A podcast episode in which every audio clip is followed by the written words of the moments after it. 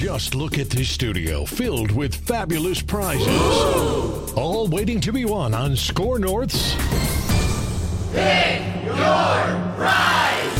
Behind door number one is a $10,000 gift card to Chanhassen Dinner Theaters for shows, concerts, food, and beverage. Door number two has $10,000 in home improvements for your kitchen, bathroom, windows, and more from Minnesota Rusco and Companies.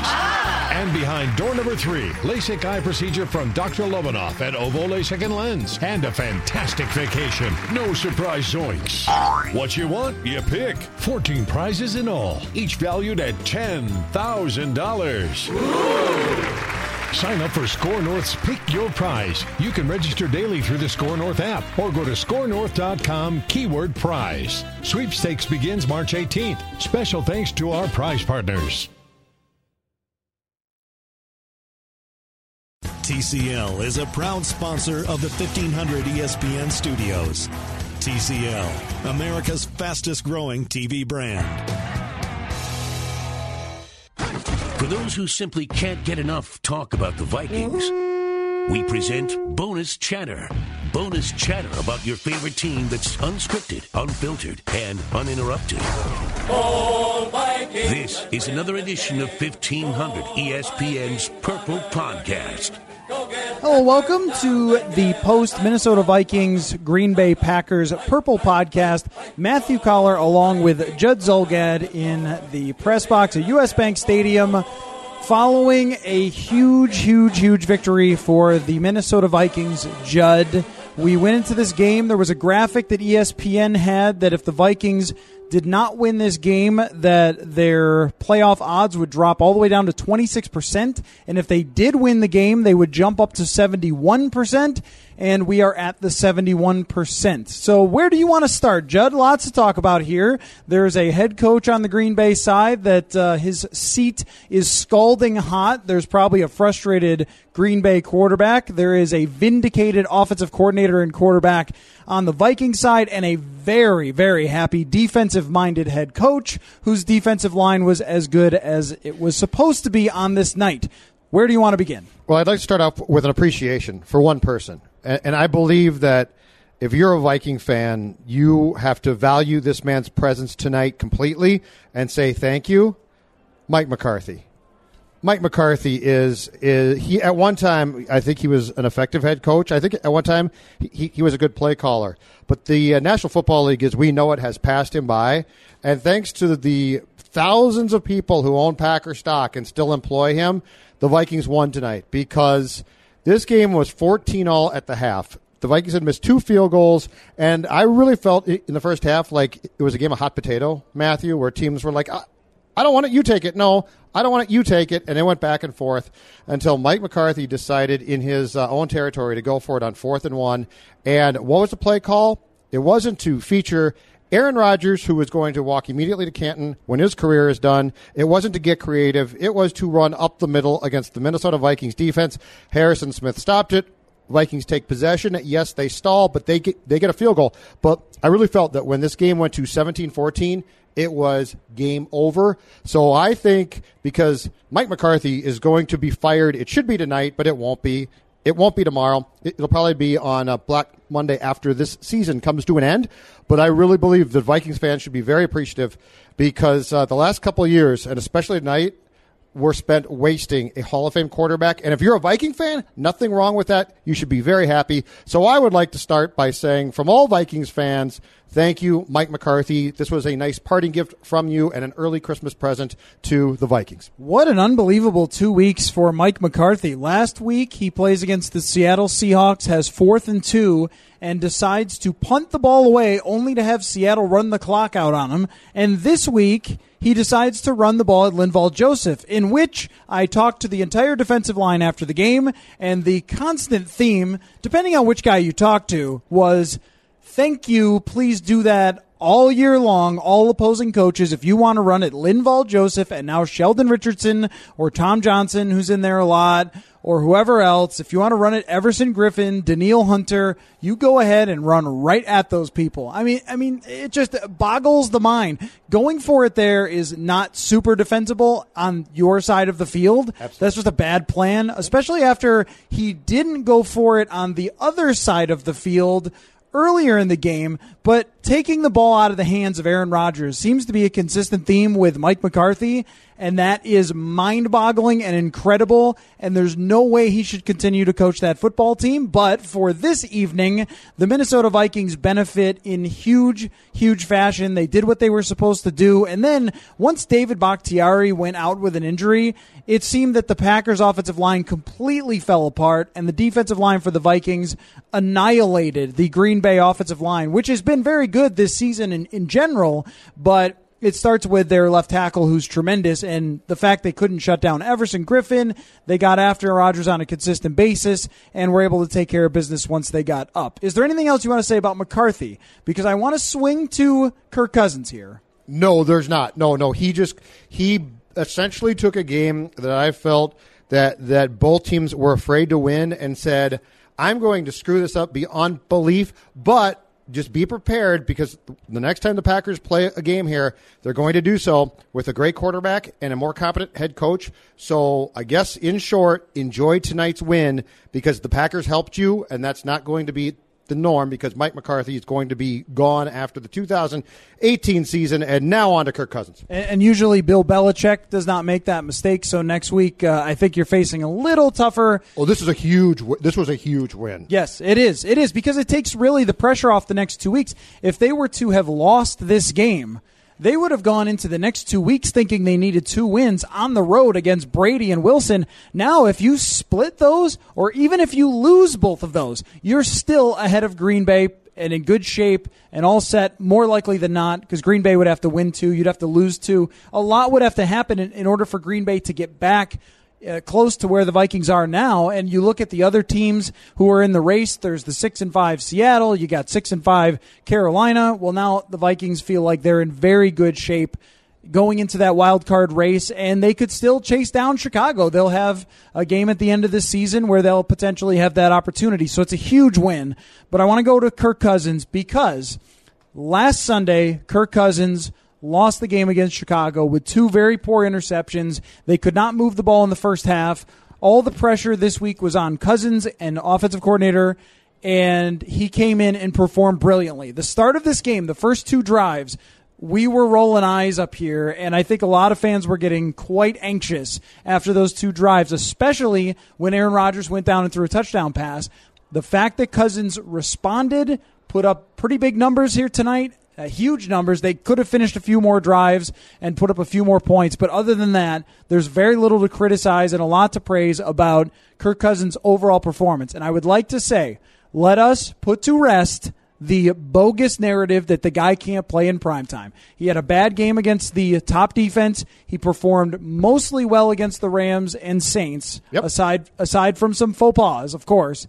But his career, when I looked back at all the primetime games that he had played, mm-hmm. it was the same as you've always gotten from Kirk Cousins, which is some amazing, some bad, and a lot in the middle. And tonight, he landed on an amazing square and played exceptionally well against a very beat up defense that did not have Mike Daniels and two of their cornerbacks. They took full advantage, got the ball to the receivers. A great night for Kirk Cousins. The issue with Kirk is this very sim- uh, simply, Coller when Cousins bad comes along, it's really bad. And so it stands out.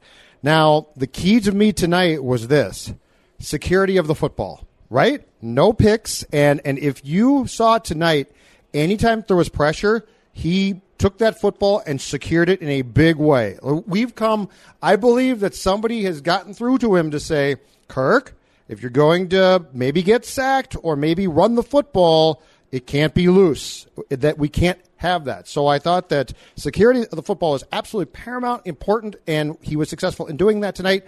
The interesting post game assessment from Zim who praised Flip up and down because, of course, he criticized John DeFilippo last week and came back tonight and said, you know, he called a great game. He incorporated Rudolph. He did this. He did that. The interesting comment, though, from Zim uh, regarding Cousins, and this is going, I think this is going to be taken away as a negative by some, but it's absolutely not, but it's incredibly accurate. And is, is it is it what you want to say about a guy who you're paying the type of cash that they're paying Cousins? I don't know, but it's what you need to win, especially with this defense. We heard about how he did an excellent job of managing the football game. Okay? Now, managing a football game to me has become this, you know, oh my God, he's a game manager. He's not worth, but that's not true. This defense can win you games. And we've talked about this a thousand times. If Kirk Cousins is playing at his optimal level, he can make some huge throws. He can make some big plays. There are plays that he can make that take him up a notch. But what you need from him, the majority of the time, you can't have fumbles. You can't have picks. You need a smart game. So I found it very interesting, and I don't think it was a mistake that in talking about Cousins' game, the head coach talked about management of the game and that being very good. And I think that you'll have some folks saying, "Oh, wow, well, well, what does that mean?" I think it means exactly what Mike Zimmer wants, which is consistency, quality play, and nothing dumb. Yep, not turning the ball over when there were some chances that he could have taken and decided not to and, and ate the football instead of winging it. That winging it is a word that we have used over and over with him because it, it will just seem like, uh oh, there's some pressure, let it go, chuck and duck, as he said in his very first press conference. We didn't see any of that tonight. And we also saw the distribution of the ball much better. And I don't know if that's DeFilippo or if that's Kirk Cousins, but that was something really worth looking at is getting the ball to Dalvin Cook right away on a screen pass. Yes. Imagine that. Where was that last yes. week? Where has that been for most of the season? The screen passes to the running backs. Even when Dalvin has been out, you can throw them to Latavius Murray. He can catch the football and, and run they're akin it. to runs. They're, they're run plays, right? Like I think we we get far too hung up on that really wasn't a screen. It was this. Who cares? Sh- the short passing game. Right. For this team to be successful, they need to be able to execute because their run game is flawed. That's just a fact, and it's not going away.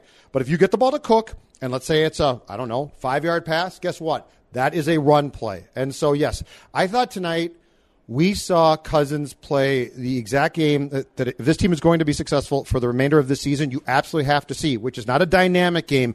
It's a really smart game. And if, and if things break down or start to go wrong, you eat the football, but you do it by tucking it and not fumbling it. I think that Zimmer probably doesn't mind that there were a few sacks that were allowed there because they weren't turnovers, and, and that's okay. If you take a sack here and there that doesn't wreck your entire game or, or give the other team an opportunity to score off a turnover or short field or something like that. So the fact that he did not do that on a very big stage here in a really important game where he's going toe to toe with Aaron Rodgers, A, it says the guy's fine, prime time, he is who he is. There was nothing ever to that. Um, but he needed to show it though, right? Going 0 3 prime time well, against period, good though. teams. Right. He needed to show the that. Ha- the, the dumb mistakes have to go away because, and we've said this for weeks now, the dumb Cousins plays cost you games and seasons. If he eliminates those, guess what? You're probably fine. Well, yeah, and, and part of that is throwing to people like Dalvin Cook and Kyle Rudolph. And, yes. and you mentioned Rudolph. That one drive was fueled by a couple of throws right to Kyle Rudolph. And when John DeFilippo took over, we thought yeah, they're going to throw 80 passes to Kyle Rudolph. And that hasn't really been the case, but that was something that Pat Shurmur did really, really well. And there were a lot of pages that were pulled from the Pat Shurmur book. I've got to wonder if Zimmer went through the things that he loved from last year that he wanted to see carry over. The screenplay that goes for a touchdown is a Shurmur play like down to the detail of putting Kyle Rudolph in the backfield and having him go to the left and Dalvin Cook to the right. That's a play that they used last year against the Tampa Bay Bucks with Dalvin Cook that I even featured in an article last week about how they needed to kick up the screen game mm-hmm. because against the Lions, they had hit on a couple that were very close to breaking big plays, very close, like tripping on a guy's leg or a throw that needed to be a little bit better on the screen and then they abandon it against Chicago, and I just don't understand that. So sometimes I guess the pressure that comes from Mike Zimmer can work when he's putting it on some people because they changed a lot here. And Cousins, with the big game that he had, I think is huge for them going down the stretch to prove that he could win it.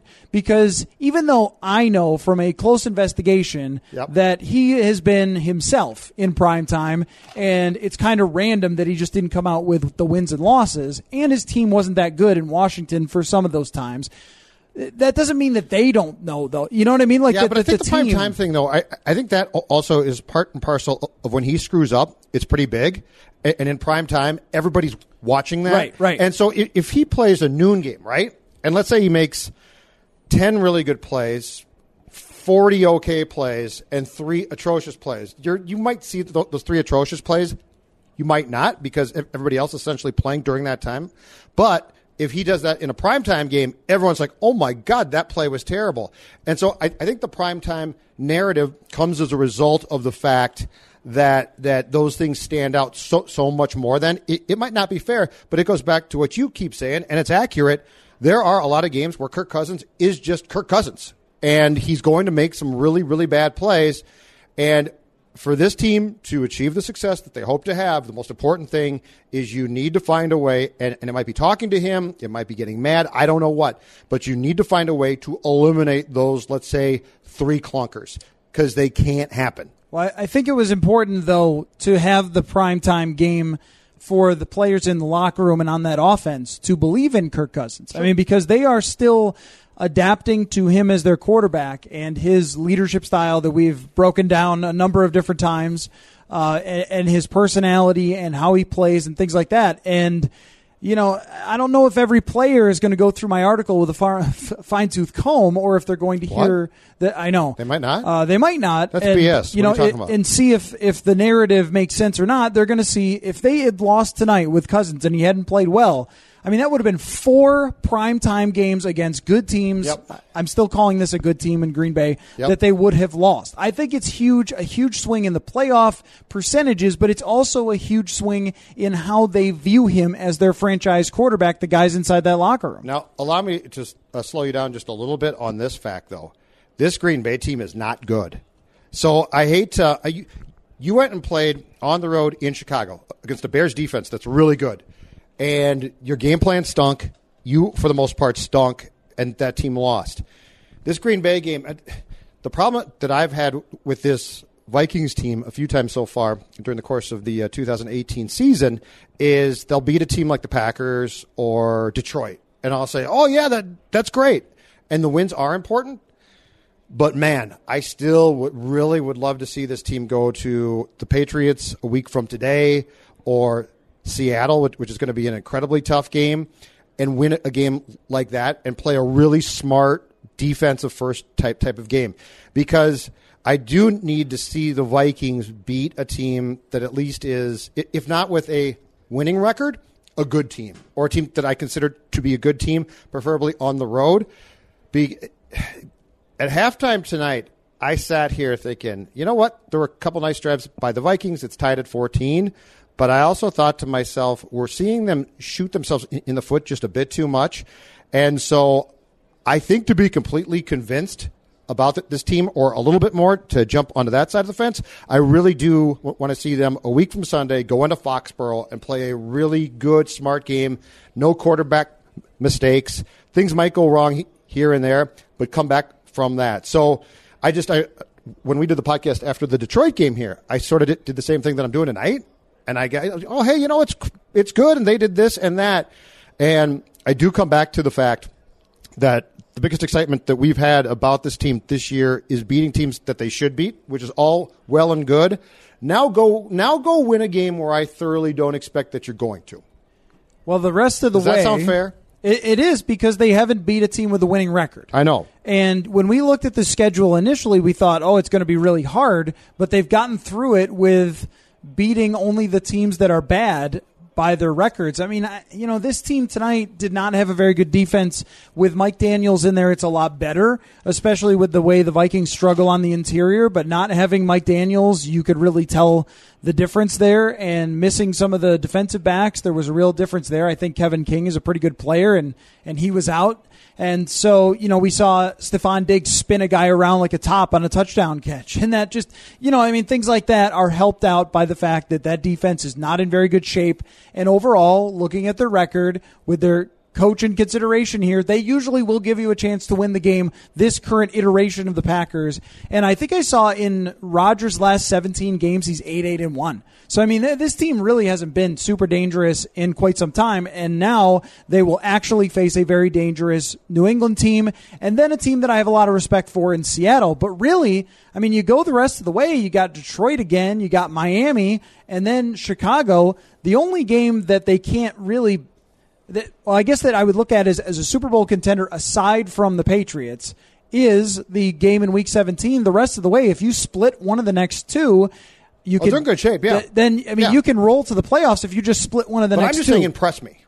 Right. I, right, right. I, I want to be impressed. Right. I want to see them them go into Foxborough, win, and say, "Wow, that that's a impressive win."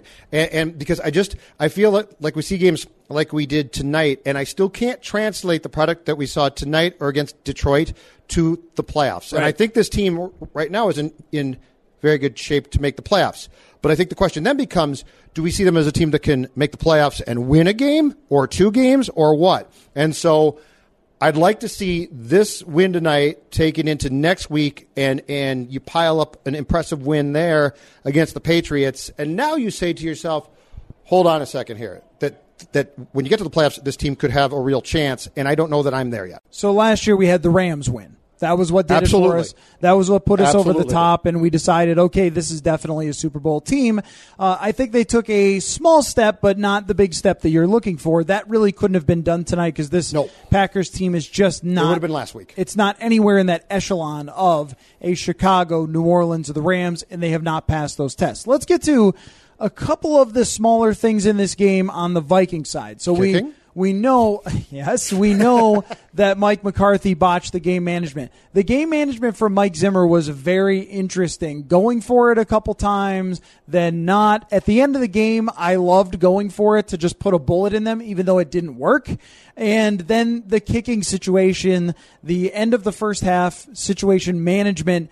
Uh, we could start there. I, I thought that they mismanaged the clock again because they were too afraid of Aaron Rodgers. Even though their defense had been playing pretty well against Rodgers, I thought they should have been much more aggressive and tried to get Bailey closer. I mean, Yeah, you agree. set him up with a 50 plus yard field goal because you let the clock go down 40 seconds.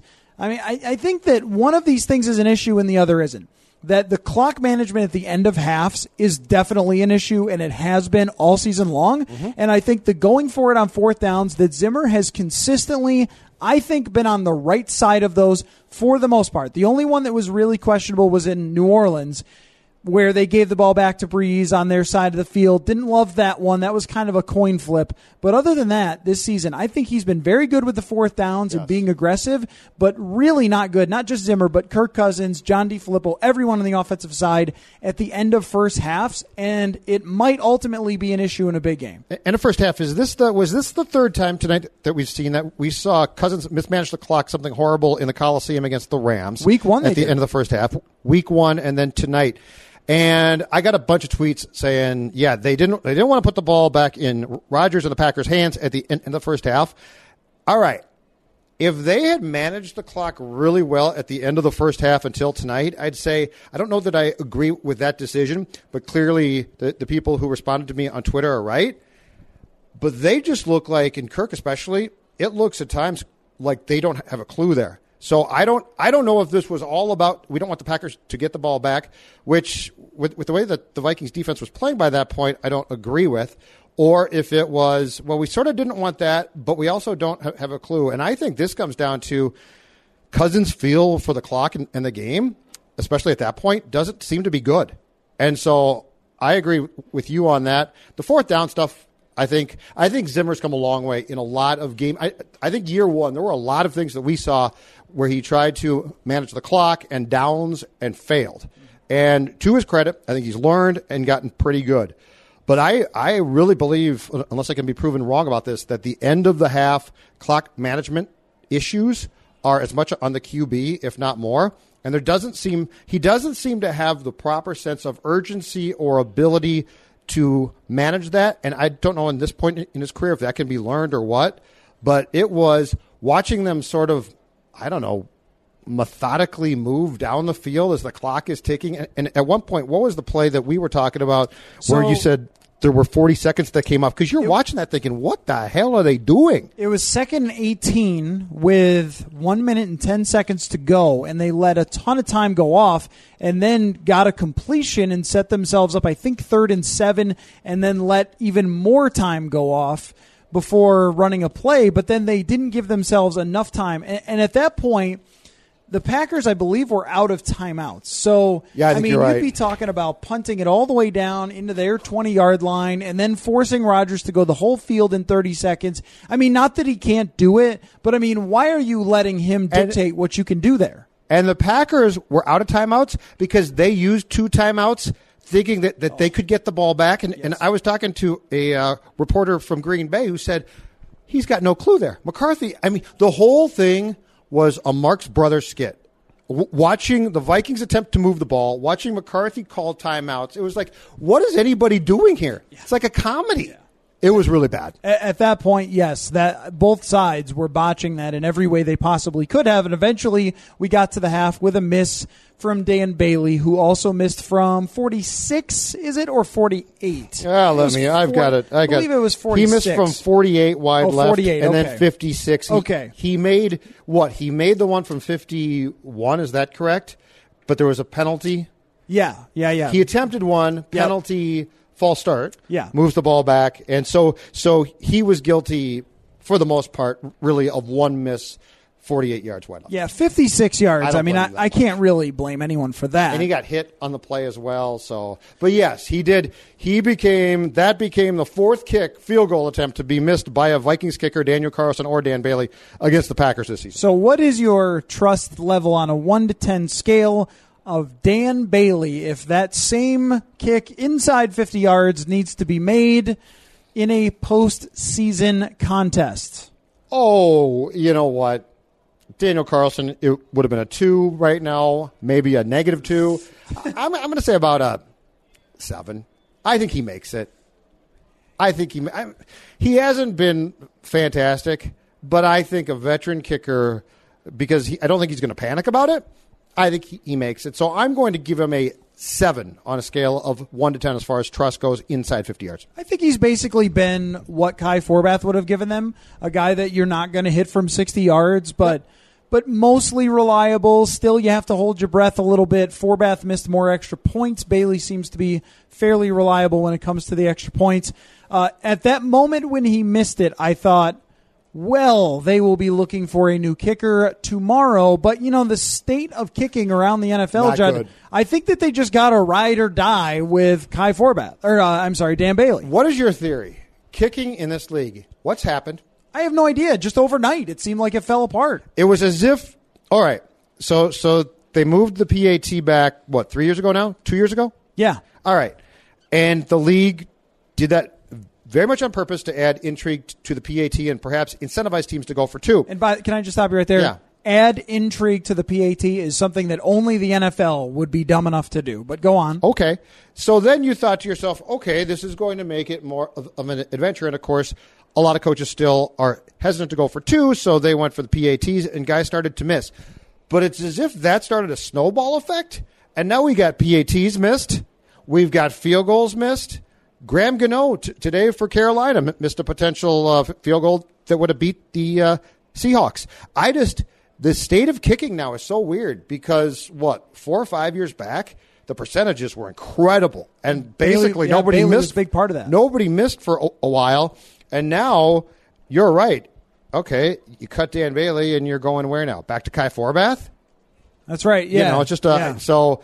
But yeah, it is. I am amazed at at how interesting uh, place kicking has turned into. After a while back, we thought to ourselves, it's one of the surest thing in the sport. Yep. So uh, they, I, I think, have to stick with Dan Bailey. There's no other really good option. It's clear that the NFL has just moved beyond Kai Forbath for whatever reason. Did he do something? I, I don't know because, like Graham Gano, you mentioned he's missed a bunch of extra points, but people are fine with him as a kicker. It was 89% of field goals over the two years he was here, and then he can't find a Forbath. yeah Okay. Forbath, and he can't find a job, and it and like these other teams are signing guys out of college, undrafted free agents. Daniel Carlson like, got picked up.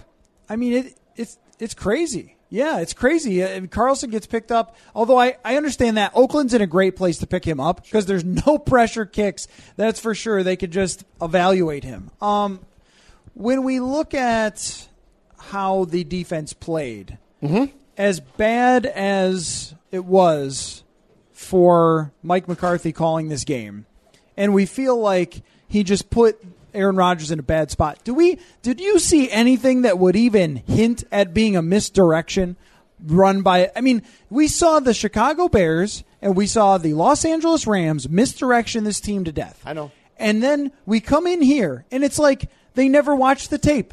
And we saw Mike McCoy get fired for this, where he brought Arizona in here and they ran nothing that would help David Johnson get in space, and then he got fired. And then they come in after just watching the Bears Yep. use all this horizontal stuff, getting guys open, getting guys in space, Yep. and they do none of it. Mike none of it. Matthew, it's very, very simple. Mike McCarthy w- was hired by the Packers as their coach the same year that Childress was hired by the Vikings, which is 2006. And Mike McCarthy is very much still calling plays and coaching in, I would say, circa 2011 or so. Yeah. He just hasn't adjusted. He hasn't adapted.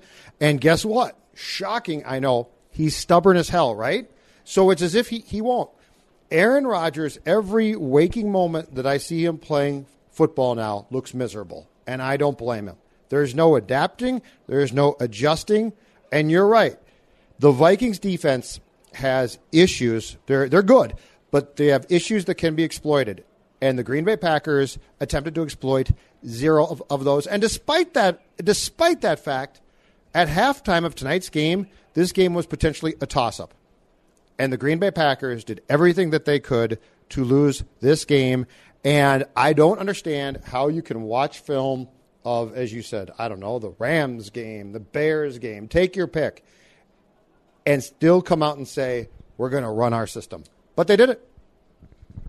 And so the defense, in response, dominated on the defensive line because if you're not moving them around and you're just letting them pass rush you, they are four of the best players. And I'll add Tom Johnson as being another great player who's very successful in the pass rush. He- guy, he, too. picks up a sack. He is my guy. Tom and I talked after the game.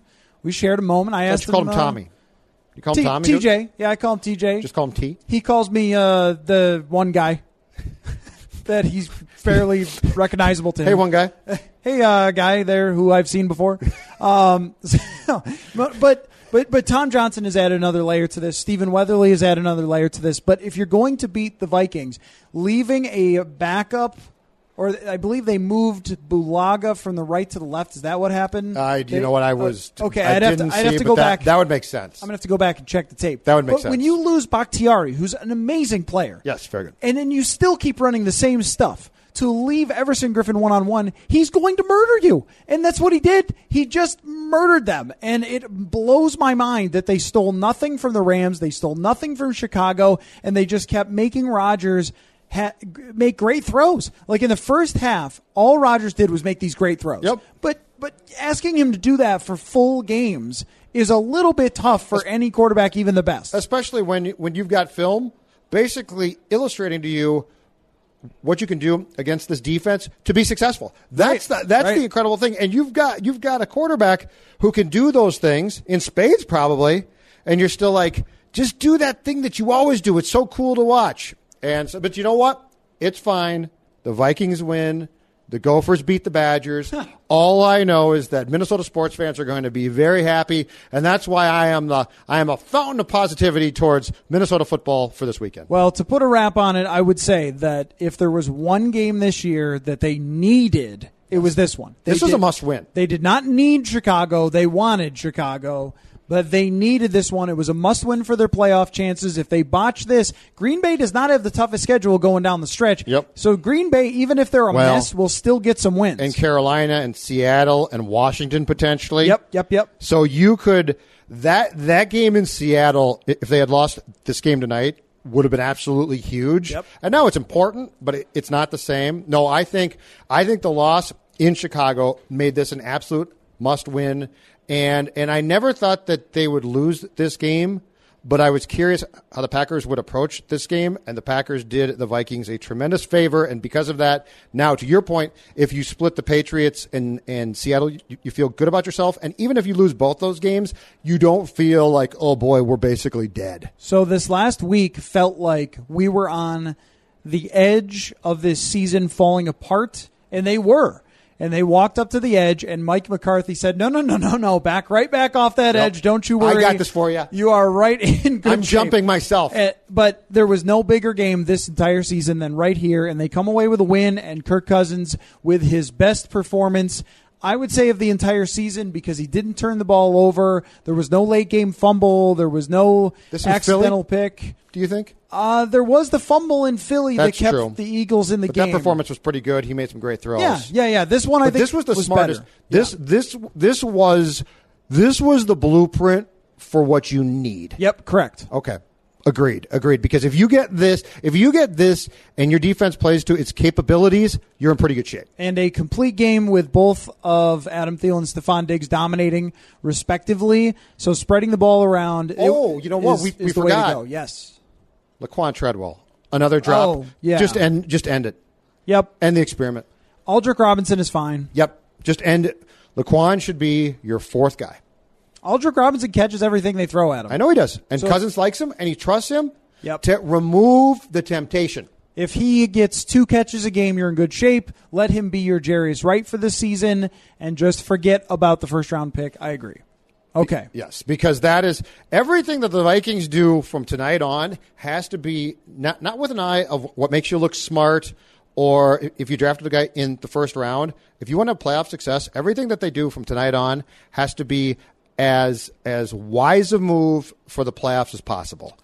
And and Robinson might not win games by himself, but I don't think he's going to kill you. Laquan Treadwell has a good chance to do something because here's the problem. Kirk throws him the ball. He Kirk's does. sort of like, does. well, you're Yep. there. I'm going to throw you the Yep. football, and you're like, no, don't do that. That's all, all I got for you. So we've got our Purple Live show coming up on Tuesday. Make sure that uh, you tune in. That is live, as the name suggests, on 1500 ESPN. So make sure you tune into that or stream it online, or Six you feel o'clock. free to call in six o'clock oh, and then, Central Time. and then you've also got your uh, your Thursday night Lucky's 13 show, correct? where's that? Bloomington. Yes. All right. And I believe that is this coming Thursday as well. Wonderful. You're going to be a busy man. You love the public appearances. Yeah, don't, yeah, I know, I know. I know. You love to talk to people. You love the public I mean- appearances. The public loves me, and I know that. That's the problem. I know that they all want Zulgad autographs. Oh, and I get all these tweets about how great I am They and want, about they how I love people, the golfers. People want you to give them their own Zulgad headlines. Like they tell you about your life, and then like, how would you put this in a headline, Judd? Uh, so anyway, okay, yeah, we've got Bye. that. Bloomington and uh, Sage Roosevelt will be back from Mexico or wherever he was on vacation, and we will talk to you then.